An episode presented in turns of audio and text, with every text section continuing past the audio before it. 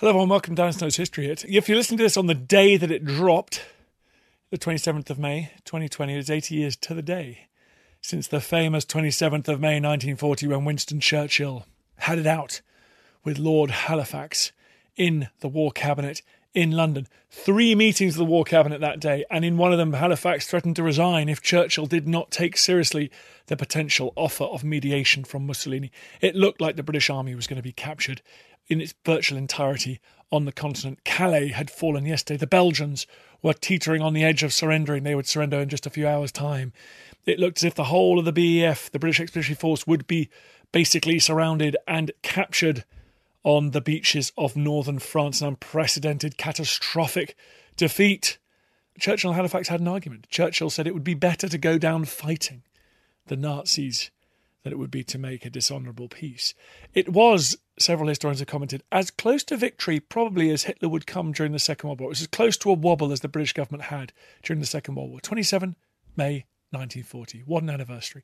It was also right at the start of Operation Dynamo, which is the operation to evacuate said British army from the continent, expecting to get tens of thousands of people away. Instead, it ended up getting hundreds of thousands of people off those beaches that could on then form the nucleus of a greatly expanded British army that, alongside its allies, would fight and win the Second World War in North Africa and Europe. To mark that occasion, we have got Ghee Bowman on the podcast. He's talking about an often overlooked unit of the British Army in France, a unit of Indian soldiers, the only representatives actually of Britain's Indian Army that were in France and Belgium with a mule train. So they specialised in transporting supplies to and from the front line. And they were evacuated from Dunkirk. And so Ghee Bowman has hunted down their story, researched their story, and found relatives, descendants, and friends to tell their story fully for the first time. It's a fascinating podcast. We've got a documentary on Dunkirk at the moment on History Hit TV. It's like a Netflix for history. We've got hundreds of history documentaries and hundreds and hundreds of podcasts on there. So if you want to sign up, please do. It's amazing to have you. It's a great way of supporting this podcast. I'm extremely grateful. Also means you get to come on the, the Zoom calls as well, which are happening once a week now. It's great to have subscribers on there. If you use the code POD1, POD1, you'll get a month for free and you can check out all the Dunkirk stuff and then you get another month for just one pound, euro, dollar, whatever currency you're in and you get access to the world's best history channel, basically. In the meantime, everybody, enjoy Ghee Bowman.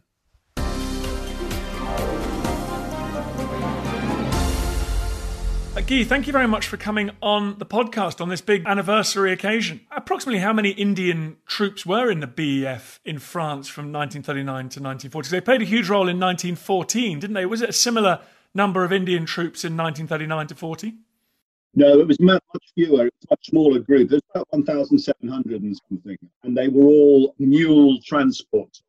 They were part of the Royal Indian Army Service Corps, and they were there with the BEF from the end of 1939. They were there. Why was it such a small number of troops? Do you know? At that stage, the BEF thought that they'd be okay on their own, with obviously the enormous French army.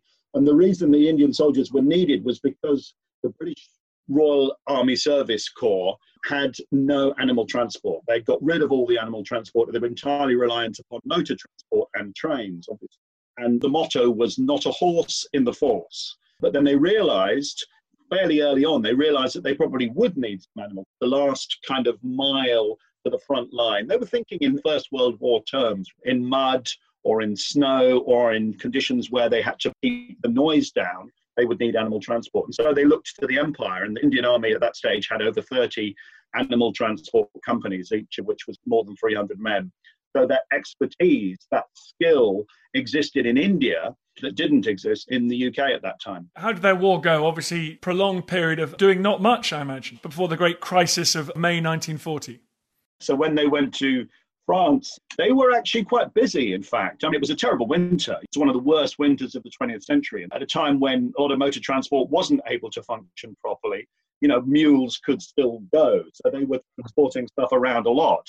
And a lot of that was Royal Engineering materials. So they were carrying wire, concrete, you know, metal stanchions, stuff that would be useful in building that front line that Lord Gort had in his head and on paper as a plan where the BEF were plugging that little gap in the French between the end of the Maginot line and the coast. So they were busy building fortifications.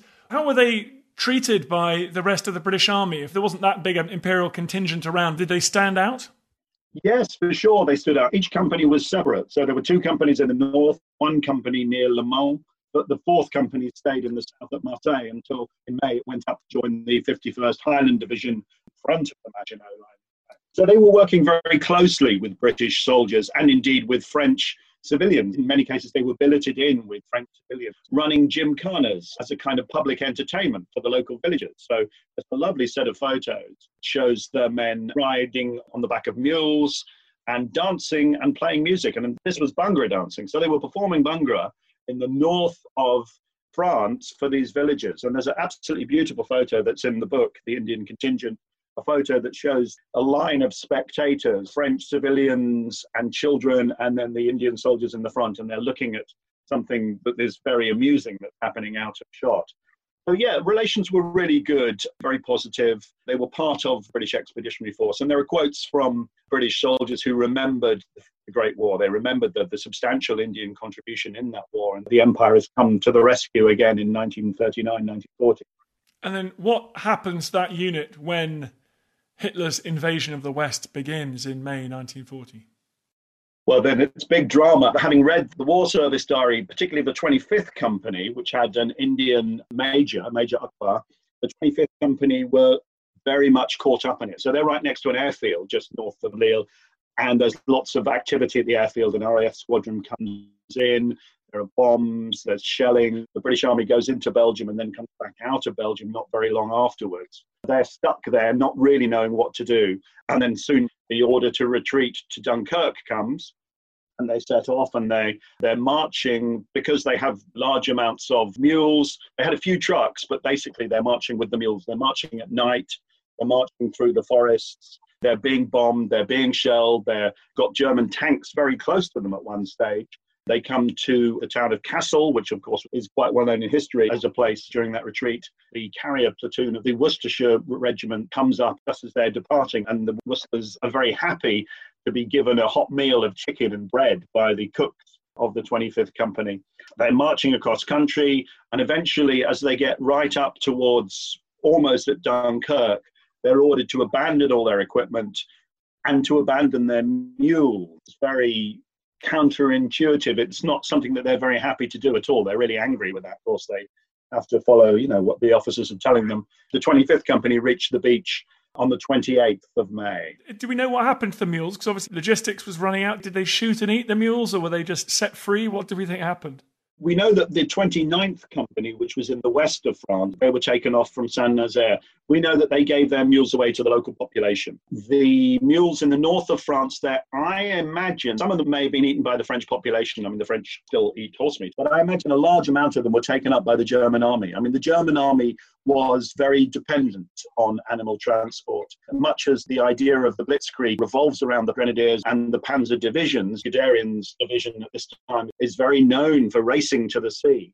But nevertheless, a lot of the transport was still done by animals. So I think probably those mules with their British Army brand on their hindquarters were taken by the Germans and used quite possibly in Operation Barbarossa a year later when they invaded the Soviet Union none of the original mules came back to Britain with the soldiers. What a journey. Was there a heightened concern about what might happen to Asian troops if they fell into the hands of the Germans? Is that something that you've come across in your reading? They were very much a propaganda tool on both sides. From the outset, their commanding officer, Lieutenant Colonel Hill, saw that they had a propaganda function. So when they unloaded Marseille on the 26th of December 1939. There was a film crew there recording their unloading, and there was a photographer there. And in fact, that photographer was Len Puttnam, who was the father of David Puttnam, who did Chariots of Fire. So there was always this idea that they were serving a dual function. They were doing a practical thing, carrying stuff around. They were doing a propaganda thing and saying, you know, the empire is here to help. And the Germans were aware of that too, right from the start. The Germans were broadcasting to India and they were talking about these troops. In due course, when one company were taken prisoner, the Germans made a lot of propaganda mileage out of that. So, yeah, I mean, Hills himself said in one of his memos if any of them did fall into German hands, it would be a gigantic propaganda opportunity. But I don't think they were worried that they would be ill treated.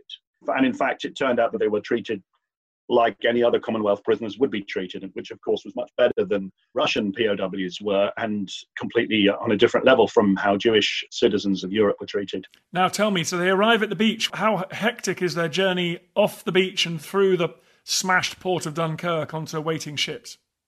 Well, it's very hectic. There's two accounts of this. The one is their official war service diary, which is reasonably detailed. And the other one is a memoir that was written later by Major Akbar, who was the senior most Indian officer in the Indian Army at that stage. He'd been an officer since 1919 and had been in the Army since before the Great War. And those two accounts don't always tally. So it's not always entirely sure quite what the true story is, but certainly they get to the beach everything's very unclear. You know, the commanding officer writes about seeing British Tommies walking around the beach in a kind of lost way. And there's a kind of real sense of disappointment, really, that what has happened to this great army? Where is the cohesion? Where is the discipline that we expect? The 25th Company there on the 28th of May. They stay together, even though some of their number are injured. And the commanding officer says to them, Okay, wait there. I'm going to go off and get motorized transport and find out what we're supposed to do, find some orders. Eventually, they find out that they're supposed to go to the Eastern Mole, which is where the majority of the British army were evacuated from. But the commanding officer, Wainwright, can't get hold of any lorries. So they march along the beach with Akbar at their head it's about two or three miles from where they were. Picture the scene. You know, those long sandy beaches of Braine-les-Dunes, Malo-les-Bains, down to Dunkirk itself, with all the lines of Tommies we've seen in the photos snaking across the beach. The Luftwaffe weren't so busy that day. It was cloudy and there weren't so many attacks by the German Air Force. But just imagine these guys marching along the beach. No mules at this stage, just their great coats I don't know whether they still had their turbans on at this stage or whether they had probably done the safe thing and put on their steel helmets. Marching along the beach in the afternoon, they get to the mole and there they get broken up and it's very chaotic and they're not able to stay together. But they get onto boats at various times in the evening and into the middle of the night and they are evacuated in their entirety and they arrive at Dover in the morning.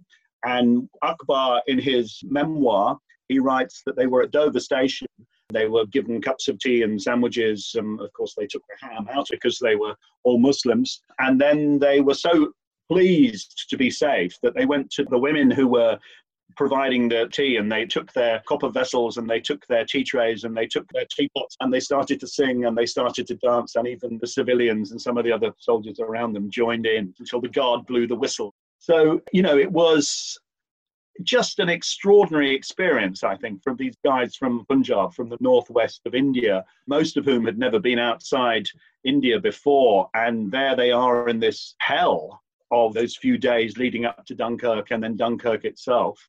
And then they're taken off and they arrive in this haven of Dover. And so they celebrate, they play music and they sing. And I think I would probably do the same if I were in their shoes. You mentioned Punjab. I should have asked at the beginning. How were these men recruited? They're pre war regulars? Uh, are they volunteers? Well, I know the term volunteer is quite a loaded one when it comes to the Indian Army in the 1930s. What could you find out about that? Yes, they are pre war regulars. Some of them had been in the war from the Great War. There were several of them in their 40s. They are men who joined the army on the whole because they wanted to make money, because it was family tradition. Almost all from the northern part of Punjab, around Rawalpindi, Jhelum, Chakwal, places like that. And I went to visit and to meet some of their relatives a couple of years ago and to get an idea of the country where they've come from. And it's a strong tradition there to join the army, and agriculture is not massively profitable there. So it was a way of bringing money into the house. It was a way of getting izzat, honor, and respect. But their loyalty wasn't necessarily to the crown and to the British Empire, more to their comrades, to their unit. And so a sense of these are professional soldiers doing a professional job, absolutely. How did their experience of seeing the British Army collapse, you know, mentioning discipline, the retreat, did that change their attitude, do you think, towards their imperial overlord, their mother country? Because the war was quite a mobilizing, quite a politicizing event for many soldiers in the Indian Army in the Second World War. It's not clear whether that made a big difference. Certainly, Hills was worried about it, and their other officers were worried about it. In sense, absolutely, as you say, that they're used to looking upon their white British overlords as being infallible or certainly pretty good and pretty good in battle. And here they are being massively defeated. So I'm not sure about that. It's a good question, Dan. I think it must have affected them at some level. It must have made them think, yeah, hang on a second. Maybe they're not as good as they're cracked up to be. Also, some of the wider things that would have happened to them. Going into a cafe in France, for example, and a white man is serving you. A white man is bringing you cups of tea or a little glass of syrup or something. That's kind of the reverse of what they were used to in India. Similarly, when they come to Britain and spend a lot of time in Britain, that seeing poor people on the streets, seeing people looking haggard and depressed and bombed out or physically wounded by the war must have been a very interesting leveling experience for them. I thought of, hang on a second, maybe these guys are not so much better than we are. Maybe there is a kind of equality there. And I'm sure they took that impression back with them to India when they returned to their homeland. They didn't return to the British to D Day. They returned back to India to fight in the Indian Ocean Theatre, did they, in the later war years?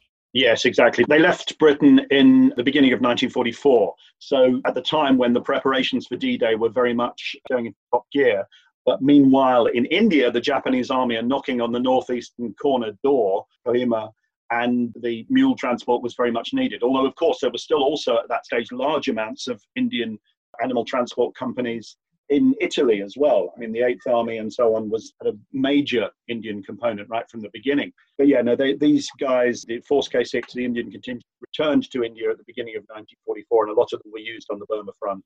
And do we know this remarkable little unit? Do we know whether any are still alive or are there descendants perhaps here in the UK or back in India or Pakistan? Is there a kind of an association or is their footprint slightly disappeared? There is no association, and I dearly wish there was. It would have made my job as a researcher much easier. Their footprint is dispersed and spread around the world.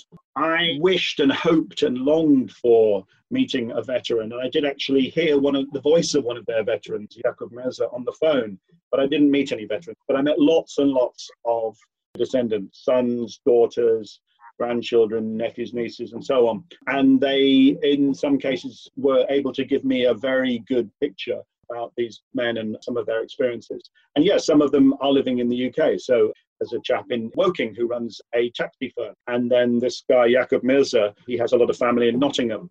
And then there are also the babies they left behind. There are at least eight children that they fathered while they were in the UK. And I met one of those babies, who's now a wonderful gentleman in his, 70s, who lives near Leicester. And his story is remarkable. And then when I was in Pakistan, I met descendants of quite a lot of them. So, yeah, there are a lot of them around. And no, there's no association, but I wish there were. And then, just lastly, from these oral histories you've heard from family members, is there a dominant theme? Whether it's was it a brutal experience, a pleasant one, an adventure? What do you think was going through the heads of these men, in as much as you can make it out from talking to their descendants when they were on the beaches or on the boat going back to Britain? I think they had a good war, in inverted commas. I think the experience of those few days from the 10th of May 1940 until the time when they arrived in Britain was extremely traumatic.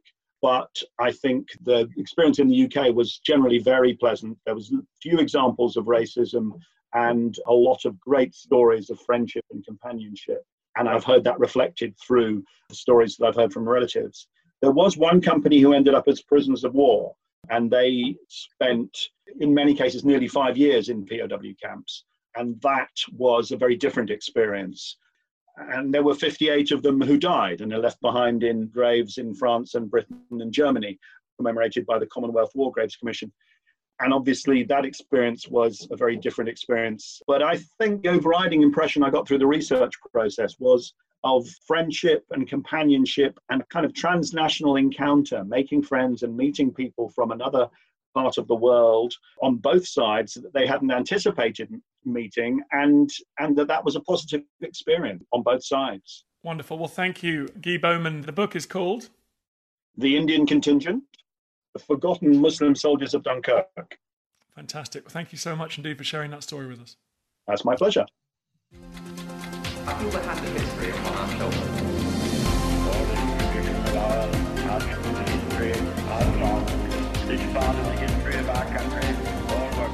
I hope you enjoyed the podcast. Just before you go, bit of a favour to ask. I totally understand if you don't want to become a subscriber or pay me any cash money makes sense. But if you could just do me a favor, it's for free. Go to iTunes or wherever you get your podcast. If you give it a five star rating and give it an absolutely glowing review, purge yourself, give it a glowing review. I'd really appreciate that. It's tough world out there, law of the jungle out there, and uh, I need all the fire support I can get. So that will boost it up the charts. It's so tiresome, but if you could do it, I'd be very, very grateful. Thank you.